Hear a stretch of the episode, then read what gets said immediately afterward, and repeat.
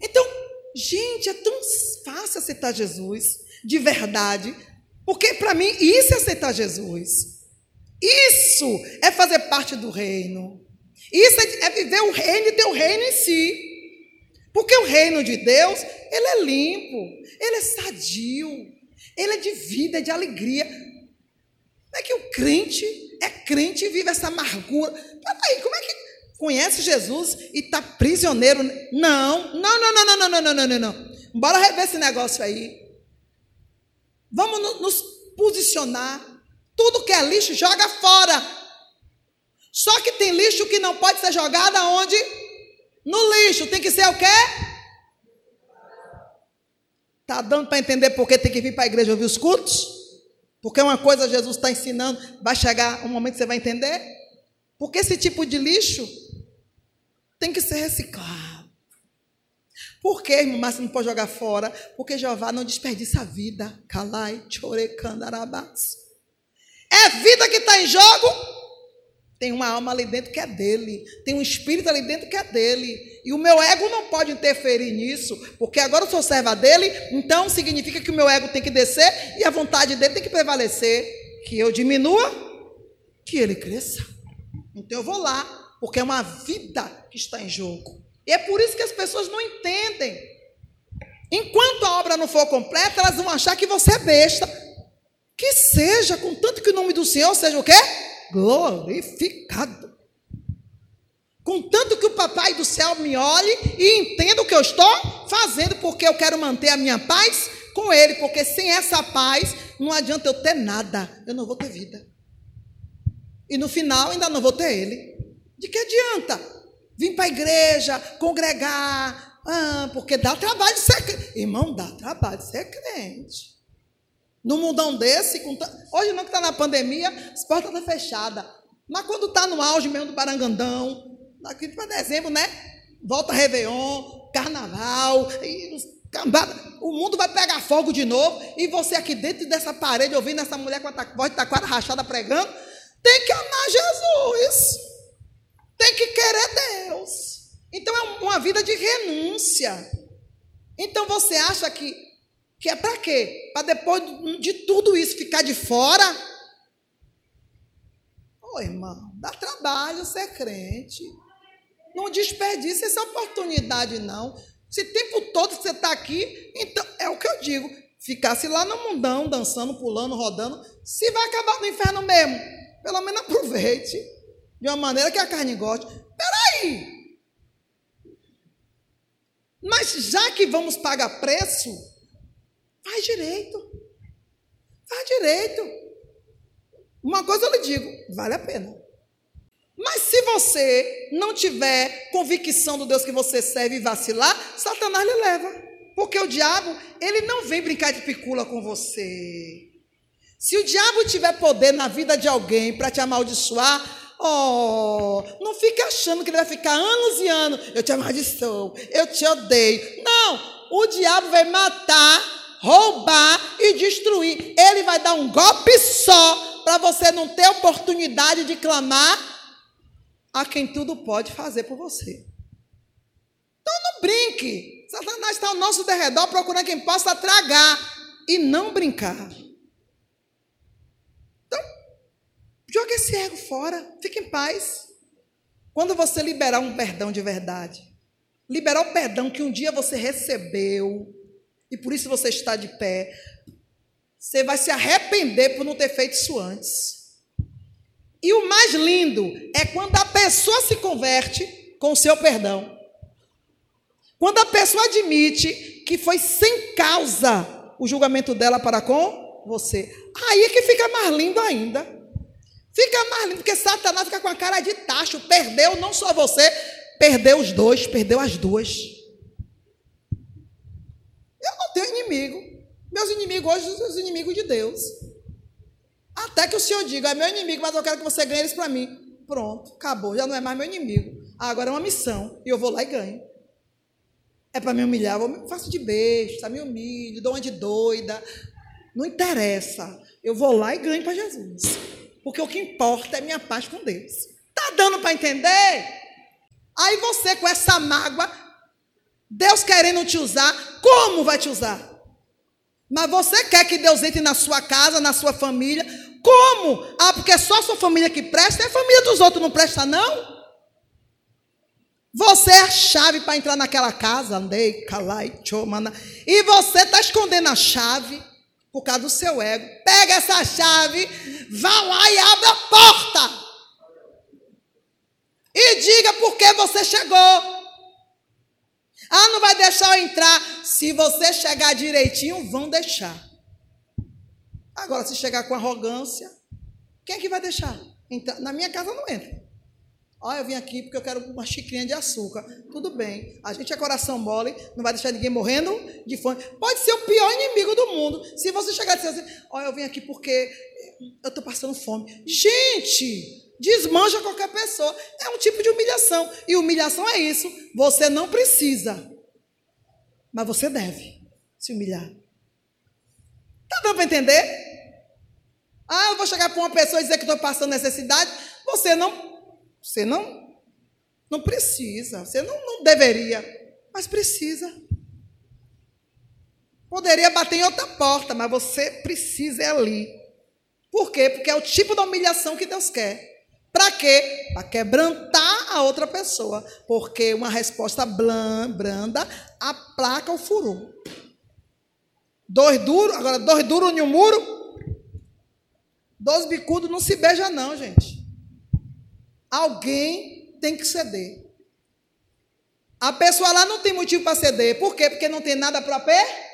Mas você tem. Jesus é algo que você não deve perder de vista, mas nunca na sua vida. Mas de jeito nenhum. E mas faz qualquer negócio. Para manter Jesus perto de mim, misericórdia. Ó, oh, Jesus, fica aqui. Mas eu quero que você vá. Eu vou. Mas eu quero que você. Eu desço. Oxê, mas Jesus eu não quero perder de jeito nenhum. Então é você quem vai dizer o quão é importante ter Deus na sua vida. Porque para servir a Deus, tem que ser do jeito de Deus. Tem que ser nas exigências dele. A casa é dele. Quer morar lá? Tem que ser do jeito dele. Ah, eu vou tirar o chinelo. Pode tirar, mas eu quero mais. Ah, mas eu vou trocar as vestes, mas eu quero mais. Se quiser morar com ele, vai ter que seguir as exigências dele. E aí? Ainda continua achando que não deve perdoar? Ah, mas eu não vou abrir mão. Jesus abriu mão do trono dele de glória ele nem sabia que ter de volta. Por causa de mim e de você. No começo,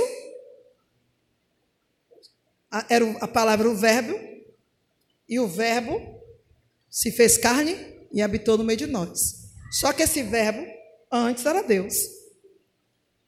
E aí?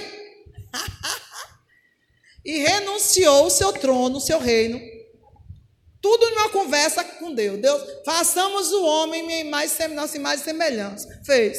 O homem se corrompe. Aí essa mesma conversa continuou. Aí o homem se corrompe. Eu vou destruir todo mundo. Não, peraí. Manda um, manda outro, manda um, manda outro, destrói, começa tudo de novo. E o Senhor disse: Ó, quantos Deus mandou para nos salvar? Deus mandou tanta. Abraão, Moisés. Quanto mais? Lá de trás ainda. Abraão, Moisés, Josué, Gideão, escuta, vários, Ezequiel, Josias, Davi. Olha quantos o Senhor mandou com visão de reino. É, porque todos, mas nem todos tinham visão de reino. Todos, ó. Manda João, João disse, oxe, eu quero é continuar na posição. João não, saiu, João não abriu mão, não. Não, não vou sair daqui, não. Ele não abriu, não. Precisou Jeová arrancar Aí vem Jesus. Jesus abriu mão de um trono de glória. Filho, tu vai ter que ir. Mas, pai, não, ninguém conseguiu. Só você sabe como eu quero e que eu sou digno. Jesus disse: Como é que eu vou salvar esse povo? Você tem que ir lá. Você vai ter que passar pelo véu. Vai ter que passar por esse véu do esquecimento. E se você vencer, você vem rasgar ele. E aí? Aleluia, que esse véu se rasgou. Aleluia! O véu que nos separava já não separa porque ele quis por mim por você. Jesus abandonou o trono de glória, ele não sabia do plano de Deus. Por que não podia saber? Porque o diabo também era espírito. Quando Jesus falou, como é que vai ser? Não sabemos. O dia e a hora que Deus, que o filho do homem vai voltar, nós não sabemos. Nem eu sei. Nem Deus sabe. Jesus nem sabia que esse homem era ele. Jesus, não sei o dia e a hora. Jesus não teve a presunção, só eu. Não, no dia e a hora nem eu sei. Nem o filho do homem sabe. Ou seja, ele não sabia. Ele renunciou. Mamá, Jesus não sabia, não. No Monte das Oliveiras, ele chorou, suou sangue. E pediu para pai passar adiante. Passa de mim, passa. Jeová disse: Filho, tu vai ser mais um que não vai dar conta do recado. Não tem outro. Então seja feita a tua vontade. Eu me, eu me entrego. Na cabeça de Jesus, morreu, acabou. Ninguém sabia do plano de. Irmão, não havia. O plano de salvação era um plano do coração de Deus, era segredo. Como tem projetos para mim para você, que é segredo. Você sabe que Deus vai te dar vitória. Quando, como, de que jeito, você não sabe. Por quê? Porque Ele quer espírito voluntário. Ele quer servos de vontade. Está dando para entender? Então Jesus não sabia.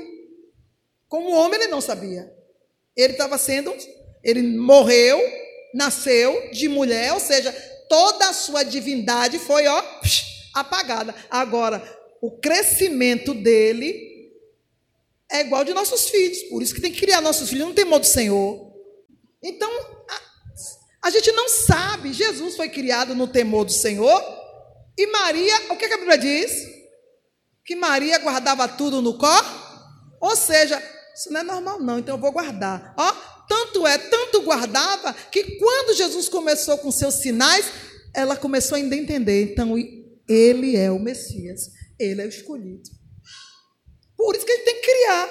Você não sabe qual é o projeto de Deus para a vida dos seus filhos. E vocês criam ele tão relaxadamente, igual a tu. Você cria seus filhos igual a você. Vai ser crente relaxado igual a você. Porque a disciplina você não gosta. Você não aceita a disciplina. E quando alguém fala com você, você se incha. E se, alguém for, e se esse alguém for de dentro de casa, piorou.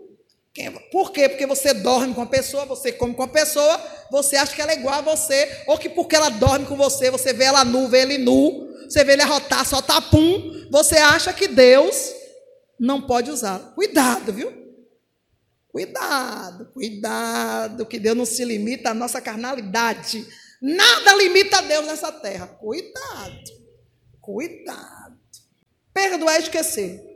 É maldade não perdoar. É maldade? É. Se você não consegue perdoar, é porque o bem não habita em você. 1 João 9, quem pode ler?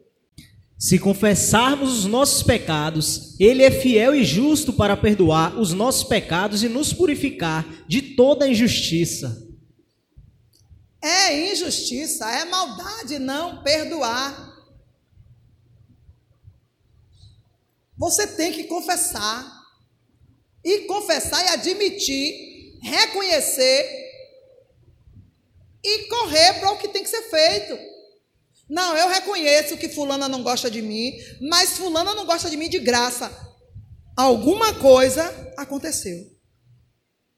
Diretamente ou indiretamente. Ah, mas eu nunca fiz nada. Nunca fez nada. Mas quando ela falou contra você, você acabou aceitando, admitindo, quando a sua reação foi a que ela esperava. Então, quer dizer que o que ela falou é verdade.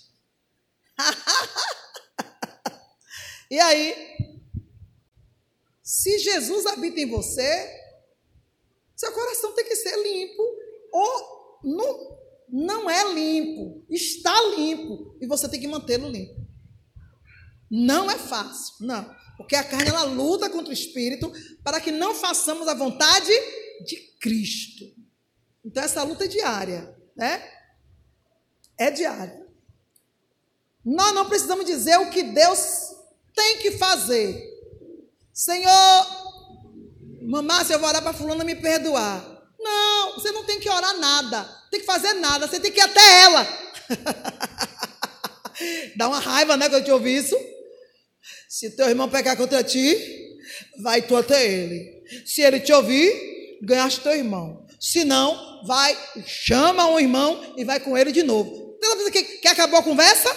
Não, vá com ele. E se ele não te ouvir, vai com mais outro irmão. Se não te ouvir, chama o ministro da igreja.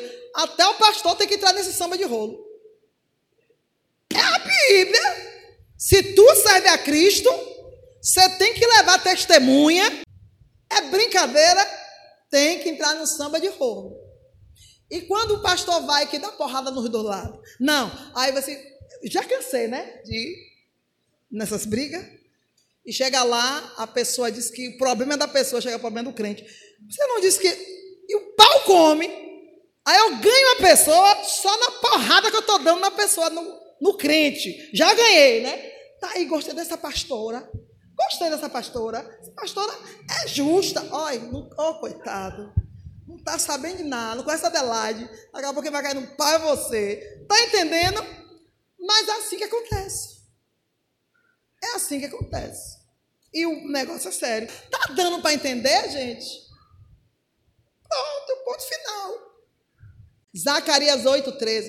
Ah, eu vou orar para fulano, para Jesus. Senhor, pega fulano. Como tu pegou ciclano, desce a porrada nele. Você não tem que dizer nada. E Deus não te obedece. É você que tem que obedecer a Deus. Leia aí. Só a parte A. Moradores de Judá e de Israel, no passado os povos de outras nações oh, maldiziam uns aos outros assim: que Deus os castigue como castigou o povo de Judá e de Israel. Mas eu vou salvar vocês, e no futuro aqueles mesmos povos dirão uns aos outros: que Deus os abençoe como abençoou o povo de Judá e de Israel. Está vendo aí o que uma, uma liberação de perdão é capaz de fazer? Antes de você.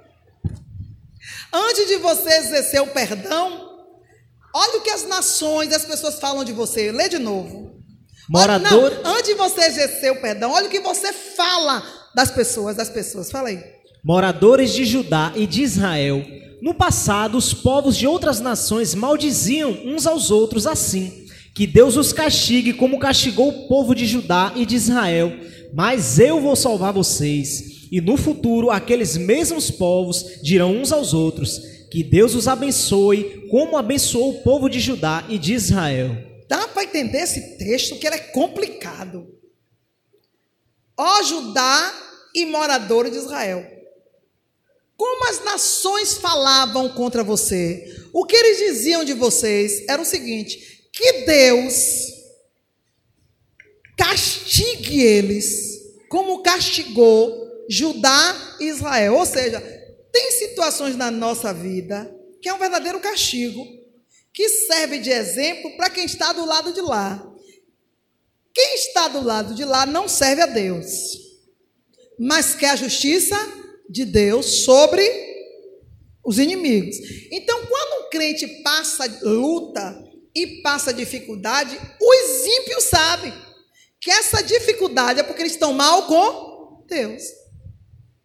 Olha, olha o que a Bíblia está dizendo. As nações, as pessoas dizem que quando a gente passa mal diante de Deus, é crente, é de Judá, é de Israel, é povo de Deus, mas passa, mas está debaixo de luta, é porque está mal com Deus, ou seja, Deus está castigando eles. Eles observam isso e pedem ao nosso Deus que faça o mesmo que está fazendo com a gente, com os inimigos deles é mole. Só que os inimigos, o povo não sabe que esse mal não é Deus que está fazendo em nós, somos nós mesmos. Porque nós não queremos perdoar. Aí o que é que Deus diz? Mas eu vou trabalhar na vida de vocês e vou vos abençoar. E essas mesmas pessoas que estão dizendo, olhando para vocês e dizendo que assim como eu castiguei, eles vão mudar e vão dizer, qual é o final? E no futuro aqueles mesmos povos dirão uns aos outros: Que Deus os abençoe, como abençoou o povo de Judá e de Israel. Pronto. Você está entendendo o que Deus está dizendo? Que nós temos que ser uma bênção, a ponto de quem está longe de Deus desejar que Deus faça a mesma coisa por eles. Porque quando nós estamos mal, a culpa recai em Deus. O, a culpa é nossa, mas eles dizem o quê? Que é nosso Deus que está nos punindo. Não é Deus que está nos punindo. Somos nós que não queremos a graça de Deus porque a gente não quer perdoar. Aí eles usam isso em nome de Deus. Deus, que Deus puna, o Deus que puna, pune os crentes, puna eles também. Olha que miséria. Deus vira um carrasco matador de aluguel. Só que os filhos assim, olha, eu quero vos abençoar. Eu quero mudar isso aí. Porque eu quero que essas mesmas pessoas que dizem que eu amaldiçoei, que eles confessem que eu é que abençoo. Então, quando o nome do Senhor é profanado, a culpa é nossa.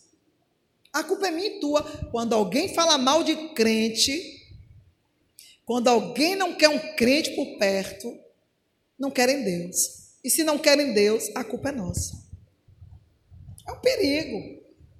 Ah, fulano tá, é na família, principalmente, né? No meio das amizades. Cara não, não, não vê para fé porque não se dá com cicrano. E é crente? É crente. Gente, isso é um horror. Ó, o nome do Senhor. E está indo para a igreja para quê? É crente isso? Não é crente nada. Ó, porque eles sabem. Quem bem sabe como é que um crente deve se portar, quem está lá fora. Por quê? Porque quem está lá fora não entra por isso. Isso o quê? Porque não quer jogar o ego no chão. Então, quando vê um crente com esse ego em pé, ele sabe que não é crente. Porque um crente tem que se despojar do velho homem, da velha natureza, a custo de crer da sua salvação e da sua paz com Deus, das suas bênçãos que você não sabe que vão vir e que virá sobre a sua vida.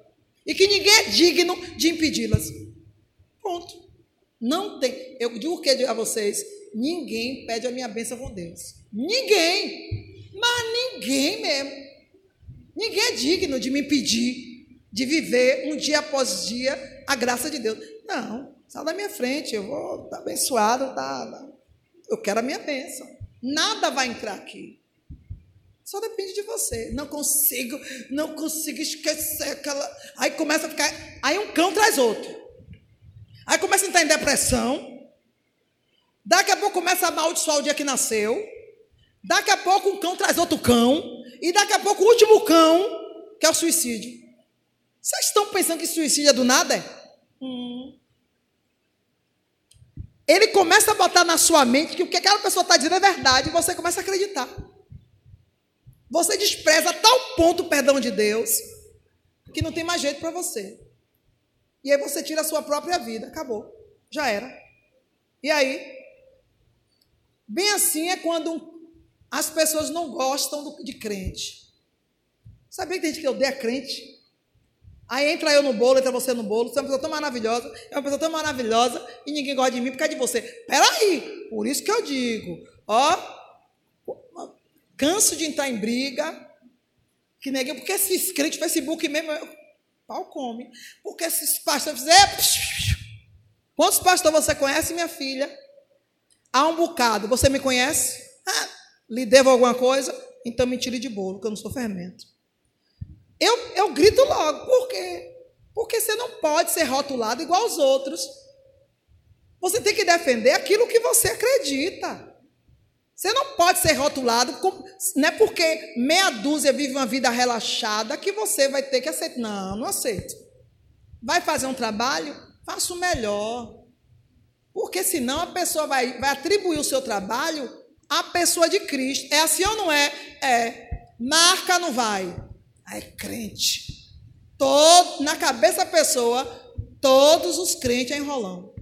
Não tem responsabilidade com. Ora, vai varrer uma casa, joga sujeira debaixo do tapete. O que é que ele vai achar? Que todo crente quebra uma coisa na casa dos outros, não fala a verdade. Sabe quando você passa um tempão, confia a sua casa na mão dos outros? Quando você vai procurar as coisas, cadê? quebram. Esconde quebrado. Esconde queimado. Se você não é crente de verdade, você fica em mau lençol, você se contamina, viu? Não vos contamineis, não vos embriagueis com o fermento dos fariseus. São hipócritas. Finge que servem o quê? A Cristo. Não são crentes, são hipócritas. Pegam as coisas, quebram na casa dos outros, vai fazer um trabalho em roda. Não tem coragem de viver Cristo. E Cristo é a verdade. A Bíblia diz que se nós comemos ou bebemos, se estamos sentados ou de pé, é diante de Deus que estamos. Ponha isso na sua cabeça. Tudo que o ser humano faz, tudo que o crente faz, é diante de Deus. Quando você diz assim, ó, eu aceitei Jesus como meu Senhor, aonde você se virar, diante de quem você estiver, Jesus vai estar lá. Porque Ele é o seu Senhor, Ele não se aparta de você, Ele não te deixa só. Jesus, tu vai embora, não se preocupe, eu não vou deixar vocês órfãos. Agora eu vou e vou deixar o Consolador, vai ser aquele que vai tomar conta de vocês por mim. Mas eu vou preparar um lugar para que aonde eu estiver, vocês estejam também. Ou seja, esse período que vocês vão ficar aqui sem mim é provisório, mas não vou deixar órfão. Tem alguém que vai cuidar de vocês igual a mim, mas vocês vão voltar para a minha presença. Isso é glorioso demais. Gente, vocês não estão longe de Cristo. Cristo não está longe de mim nem de você, não. Ah, não vou me humilhar diante daquela infeliz, daquela infeliz. Não é. Todos os nossos frutos de justiça, homem nenhum merece receber. É Cristo que recebe. É por isso que quando, que quando você vai fazer uma obra, não precisa mostrar para ninguém, dizer para ninguém, porque Cristo está lá, é Ele quem recebe.